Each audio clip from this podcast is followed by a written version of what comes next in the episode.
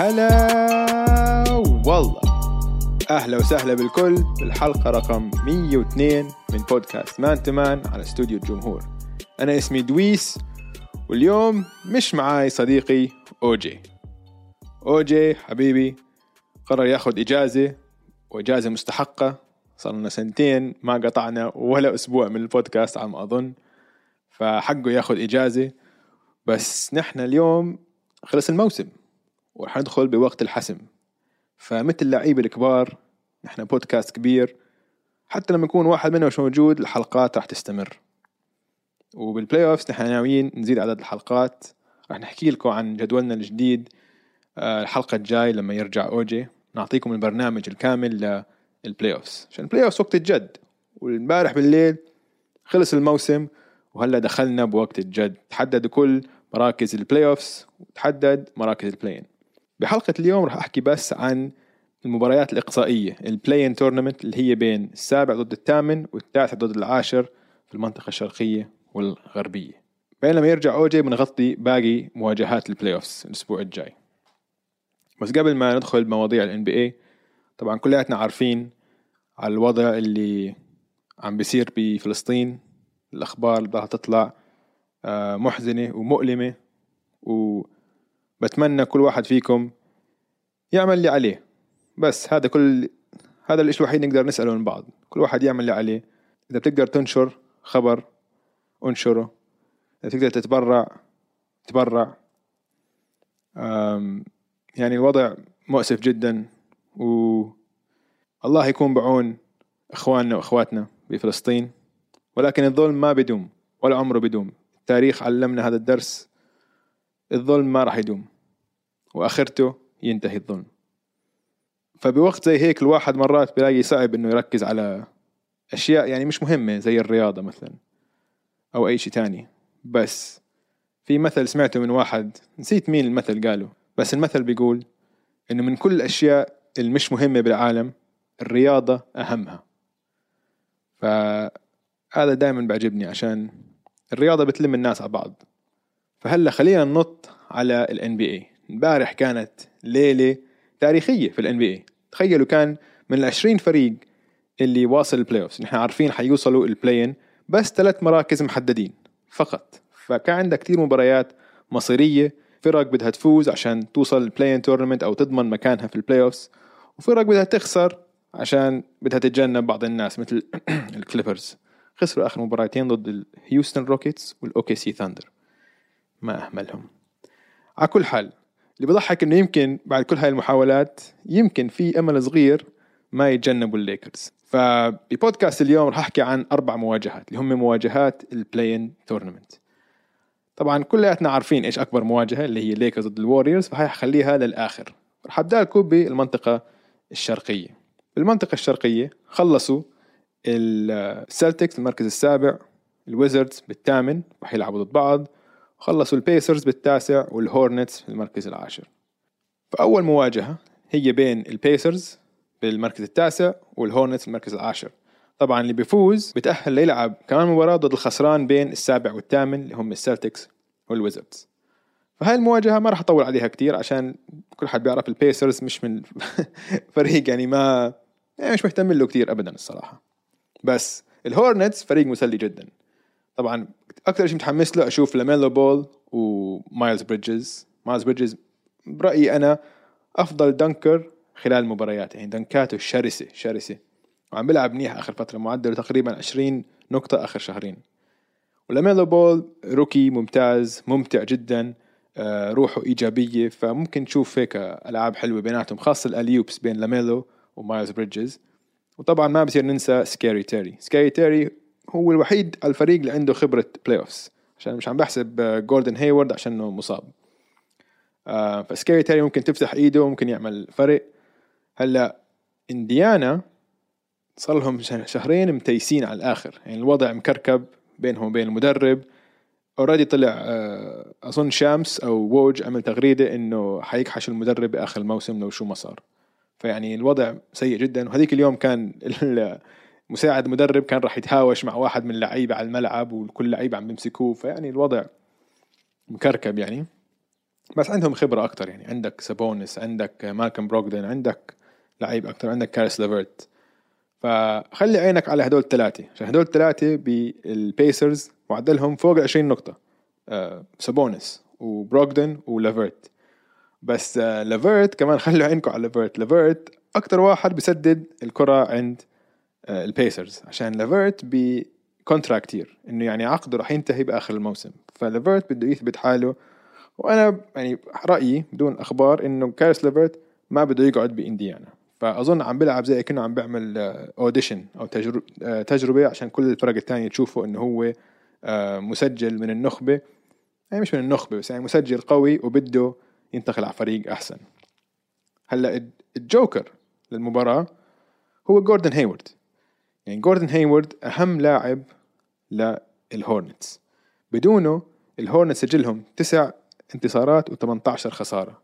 يعني هم مع هايورد لا فريق مختلف جدا، وبيعطيهم كتير على الجهتين، بيعطيهم دفاع مدافع صلب مش ممتاز بس يعني مدافع صلب، وعلى الهجوم هايورد مسجل منيح، وكمان بمشي لعب منيح، بصنع ألعاب منيح. يعني فحلو يكون عندك أكتر من صانع ألعاب على الملعب، مثل يعني غير عن لاميلو بول يكون عندك واحد تاني ياخد البريشر والضغط عن لاميلو، وهو كمان مرات يصنع لعب، بس شكله مصاب وما راح يلعب. إذا لعب ممكن تقلب الموازين، بس ما أظن لعب.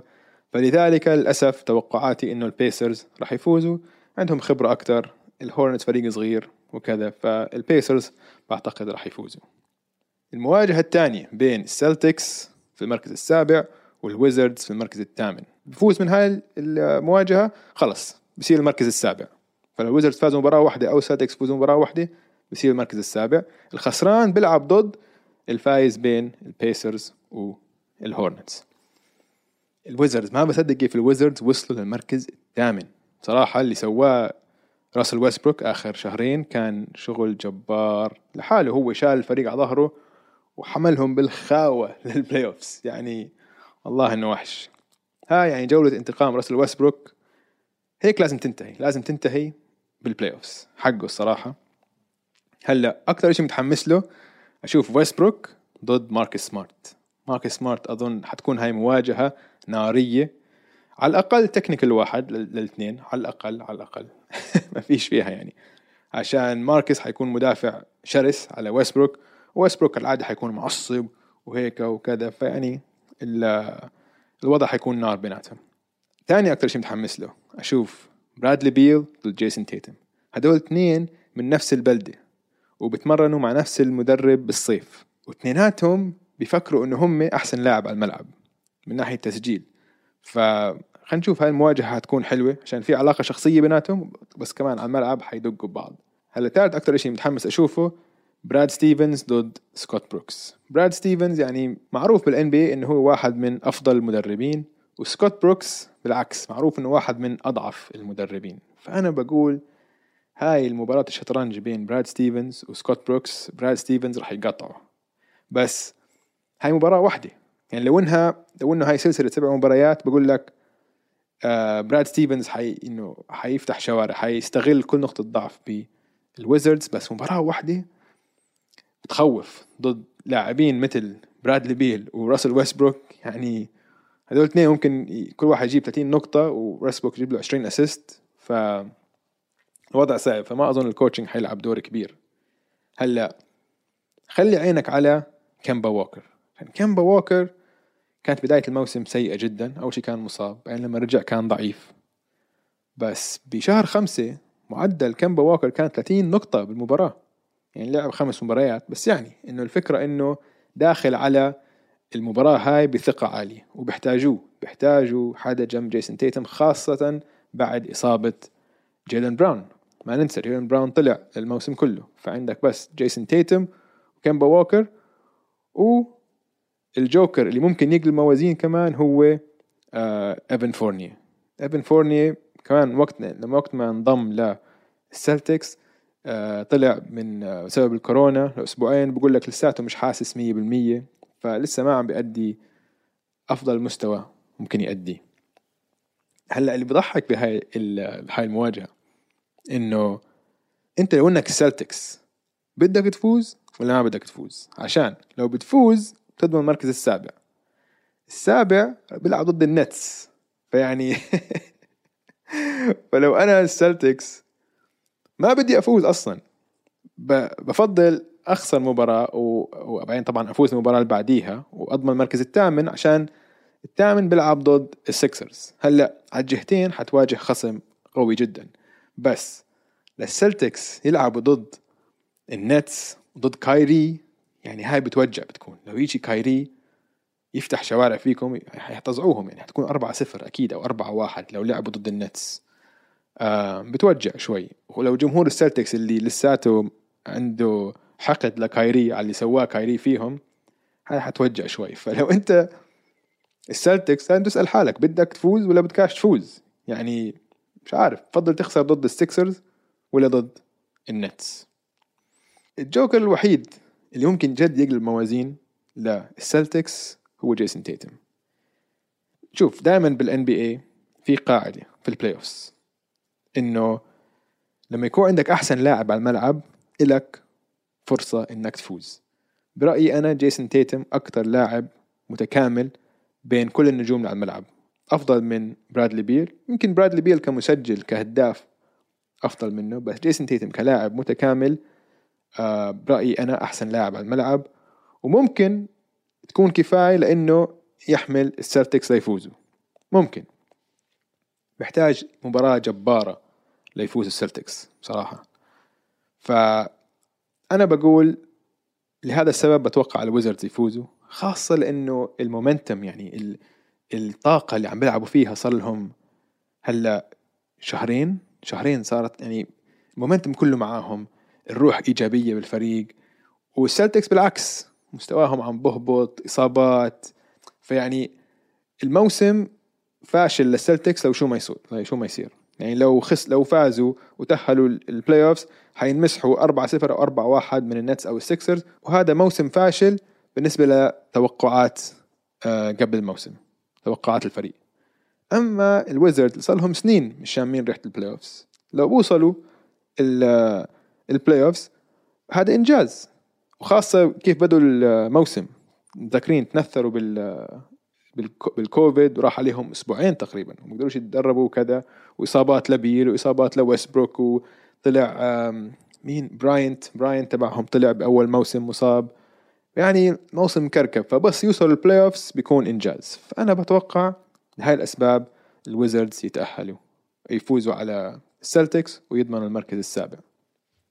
ننتقل هلا للمنطقة الغربية. والله اسمعوا شباب، صراحة البودكاست لحالي غريب والله. يا أوجي إنك لو عم تسمعني أنت، بعرفش أنت وين بالعالم، على شي شط قاعد بتشرب كوكونات جوس أو هيك، إذا عم تسمعني بس أقول لك يا أوجي إني مشتاق لك صراحة، عشان واحد يسجل بودكاست لحاله يعني مستمتع، بس هيك بدي واحد يخالفني بالرأي، حد يضرب مخ، حد يقول لي ما بعرف، ياخذ يعطي معي. بس معلش الحلقة الجاية بنكون راجع وجه. على كل حال وصلنا للمنطقة الغربية، هذه المنطقة الجد. هلا بلشنا جد.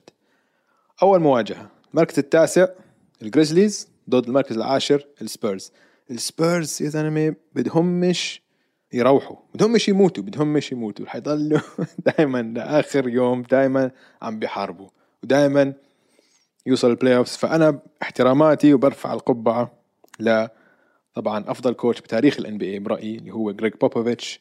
دائما فريقه بينافس، دائما ما عندوش نجوم، ما عندوش يعني ما حد بده إياهم، لا NBA بده إياه يتأهل ولا إشي، ما بتفرق معه. بوبوفيتش كمان مرة على وشك إنه يوصل البلاي أوفس، يعني كل احتراماتي. الجريزليز اليوم لما لعبوا ضد الواريورز كانت مباراة حماسية، بس ورجتنا إنه الجريزليز لساتهم فريق صغير. الجريزليز هو أصغر فريق بالNBA، معدل الأعمال الفريق هم أصغر فريق بالNBA، فمستقبله واعد جدا. هو حتى برأيي يعني لسه قبل الموعد تبعه، يعني أنا توقعت الجريزليز مع إني بحبهم كتير، خاصة بدون جاكسون جونيور هذا الموسم، إنه يخلصوا بعيد عن البلاي أوفس كتير. وهياتهم كانوا اليوم يعني خلال بالرابع، لو بس فازوا الكورتر الرابع كان تأهلوا كمركز ثامن بالمنطقة الغربية كمان، يعني مش سهل، مش منطقة الشرقية عم نحكي نحن. فالجريزليز مستقبلهم واعد، ولكن لسه الخبرة بتنقصهم، هلا ناقصهم الخبرة.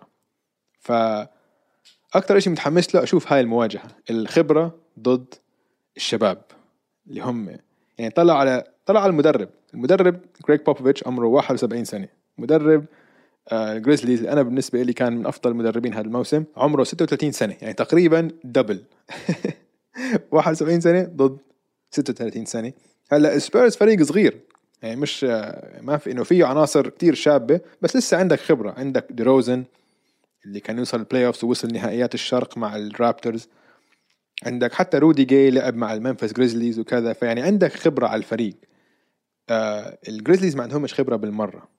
تاني إشي متحمس كتير أشوفه هو انتقام جا مورانت. اليوم ضد الواريورز ما لعب منيح كتير، ما سجل منيح، الفريق كله كان متوتر شوي، بس جاء أنا باعتقادي حيكون عنده مباراة كبيرة ضد السبيرز. هو هذا الموسم فتح فيهم شوارع، بثلاث مواجهات كان معدله 25 نقطة و9 أسيستس. فالسبيرز كتير بتصعبوا إنهم يمسكوا لجا مورانت، وأنا بتوقع إنه هو حيأدي مباراة كبيرة. على الجهة الثانية من السبيرز أنا كتير متحمس أشوف ديروزن أنا برأيي من يعني هيك لاعب تقريبا منقرض فهمت علي. هذا من جاي من مدرسة كوبي براينت ومدرسة مايكل جوردن اللي هم ملوك الميد رينج، عنده الفوتورك الصح اللي تعلمها كوبي من جوردن وتعلمها ديروزن من كوبي براينت. فديروزن حيكون خلوا عنكم عليه، أنا بستمتع شخصيا أشوفه عشان ما حدش بيلعب مثله هلا، فهمت علي.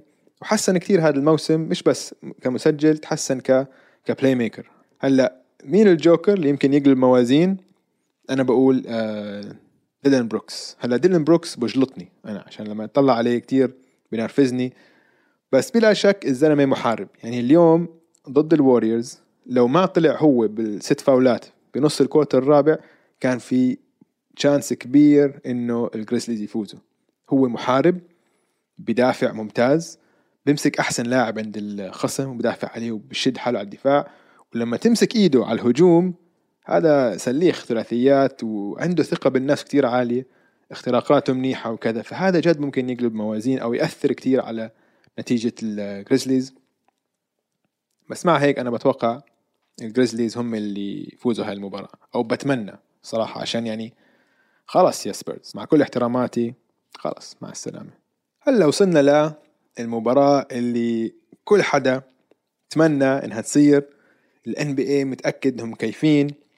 أنا برأيي هاي المباراة حيشوفوها ناس أكتر من نهائيات ال NBA، عشان هاي هي المباراة بين أكبر نجمين بالجيل الحالي، بين لبران وبين ستيف.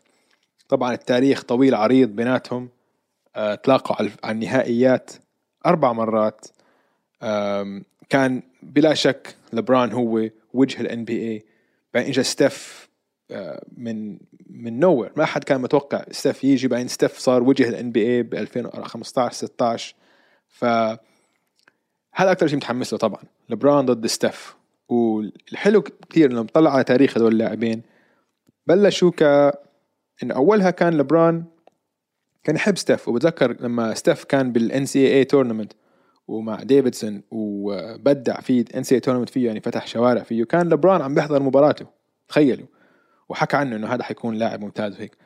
بس بعدين لما طلع ال NBA وصار ستيف هو وجه ال NBA وأخذ ال MVPs وهيك، صار في عدائية بين لبران وبين ستيف، وشفناها بالنهائيات كم من مرة احتكوا مع بعض لبران وستيف. واللي بضحك إن هم مش اثنين، مش شغل احتكاك، بس كان مبين إنه لبران مقهور إنه ستيف صار هالنجم الكبير، ما بعرف يعني، مش مقهور عشان إنه بعتقد إنه ستيف أحسن منه، بس صار الإعلام والإن بي إيه صار كتير مركزين على ستيف، وكان صار لهم 15 سنة بس مركزين على لبران. فأظن هيك هاي صار في هيك غيرة شوي. بس هل الحلو إنه علاقتهم لفت ودارت ورجعت لها علاقة حميمة وفيها احترام من الجهتين. يعني شفناها بأوستار جيم لما لبران اختار ستيف، وخلال الملعب خلال المباراة كان أكتر واحد بيشجع ستيف يعني وكيف عليه. حتى صار في أخبار تاني يوم إنه لبران عم بحاول يجيب ستيف للليكرز وهيك. هيك جماهير الليكرز كل ما حد يلعب منيح بيقولوا إنه ممكن يجيبوا على الليكرز. على كل حال ستيف ما راح يروح على الليكرز، بس هذا كتير حلو إنه تشوف العلاقة، علاقة احترام بهدول النجمين الكبار. ولدرجة إنه اليوم لبران حكى إنه نحن متحمسين لنواجه ستيف في MVP برأيي، إنه هو برأيه ستيف هو MVP هذا الموسم. حلو كتير من لبران، بس خلينا بس أحكي شغلة هون. بعرفش ليش لعيبة NBA ما عم تحترم يوكيتش 100% MVP هذا الموسم. يمكن عشانه مش أمريكاني ولا ما بعرف ليش، بس إنه في كتير لعيبة ما عم تعطي احترامها ليوكيتش، ورح نحكي عنها أكيد لما بالحلقة القادمة لما نحكي عن البلاي أوفس ونحكي عن فرص الدنفر ناجتس. بس أنا هاي بعتقد إنه غريبة شايفها من لعيبة الأنبياء، عشان يوكيتش 100% هو MVP تاع هذا الموسم. اللي عمله كان جبار. ستيف ممتاز طبعا، وهي فاز هداف الدوري، بس باعتقادي أنا يوكيتش كان هو MVP هذا الموسم.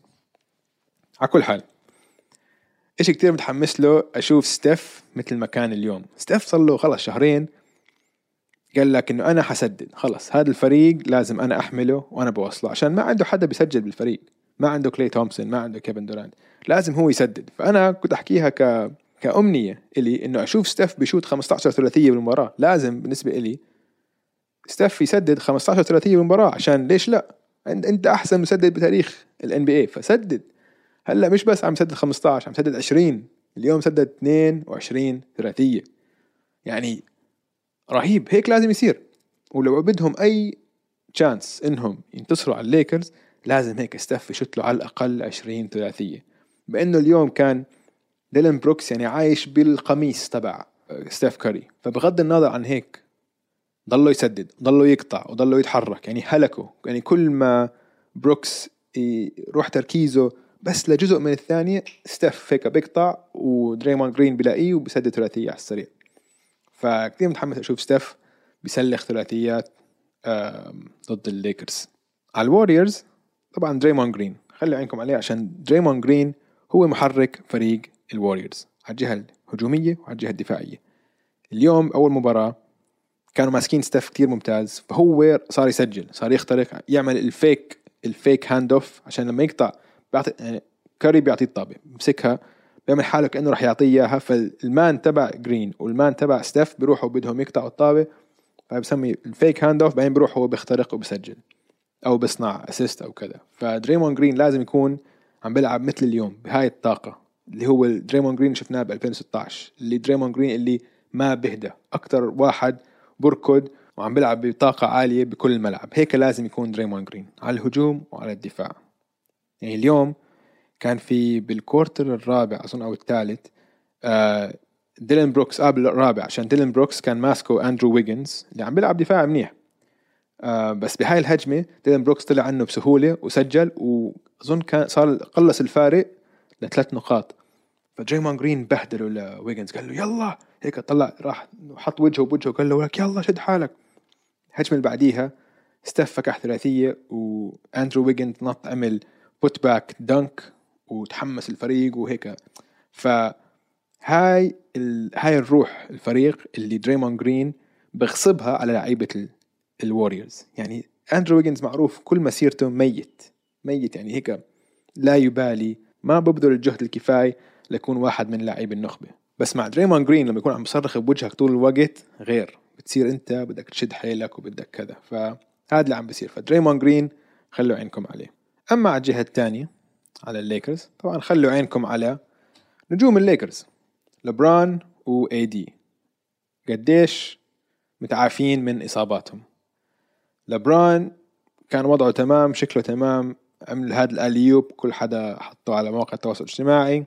أنا ما عندي خوف من لبران، خوفي من اي دي. اي دي كل مباراة بحضرها إله بنكسر فيها 10 مرات، وبتحس إنه خلص هذا انتهت مسيرته، إنه هيك بوقع وبمسك إيده وكذا، وبعدين بيقوم بنط، ولما ينط بيكون عم بعرج، دائما ماسك إشي. الله يعينكم يا جمهور الليكرز على اي دي، عشان سكتة قلبية كل مرة بتحضره. ممكن أي لعبة بحسه ممكن يتفكفك ويوقع وينكسر. فطبعا لو هدول اثنين متعافين الليكرز فريق تاني، يعني هم مرشح الأول لللقب. هلا الجوكر اللي يمكن يقلب موازين هو أندرو ويجنز. بعرف قبل ما تضحكوا علي، شوف أندرو ويجنز هذا أفضل موسم دفاعي له، للأسباب اللي حكيتها قبل شوي، إنه دريمون جرين أظن بهدله كل يوم 3-4-5 مرات. يعني زلمه مرعوب من دريموند جرين وعم يشد حاله على الدفاع، وكمان عم بسدد ثلاثيات باعلى نسبه بكل مسيرته حد الان، عم بسدد نسبه 38%. ف ويجنز ممكن جد يقلب المباراه عشان بيحتاجوا واحد مسجل غير ستيف كاري. الوحيد اللي ممكن يسجل اكثر من 20 نقطه هو ويجنز. يعني ممكن جوردن بول فاتح ايده مرات، بس لا، تحتاج واحد زي ويجنز انه جد يكون افضل مباراه بحياته. يعني الجوكر الثاني اللي ممكن يقلب المباراه هو تسديد الثلاثيات. الواريورز عندهم ستيف ممكن أي وقت يسلخ فوق 10 ثلاثيات، عملها 7 مرات هذا الموسم، يعني أرقام خرافية.